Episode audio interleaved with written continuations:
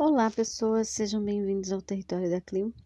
Aqui, Rosângela Pereira de Oliveira, fazendo a leitura do livro Mulheres que Correm com Lobos, de Clarissa Pinkola Stess.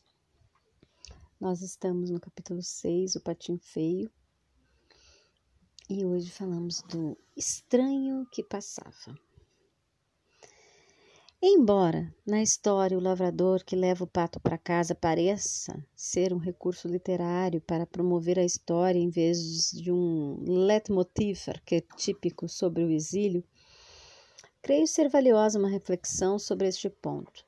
A pessoa que talvez pudesse nos tirar do, do gelo, que talvez até mesmo nos, nos libertasse em termos psíquicos da nossa insensibilidade, não vai necessariamente ser aquela cujo grupo pertenceremos.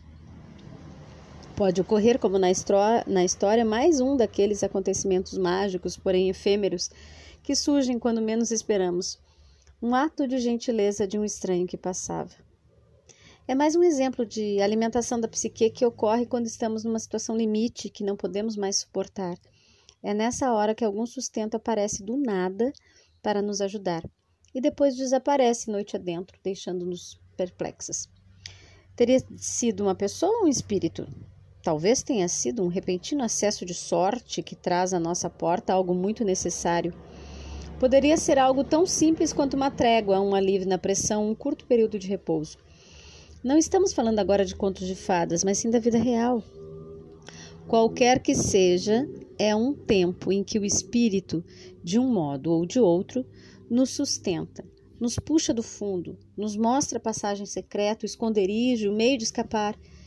E essa chegada, quando estamos por baixo, nos sentimos numa tempestade sombria ou numa calmaria sinistra, é o que nos empurra pelo canal que leva ao próximo passo, à próxima fase no aprendizado de ganhar força no isolamento. Sempre forte. Até amanhã. Obrigada pela companhia. Namastê.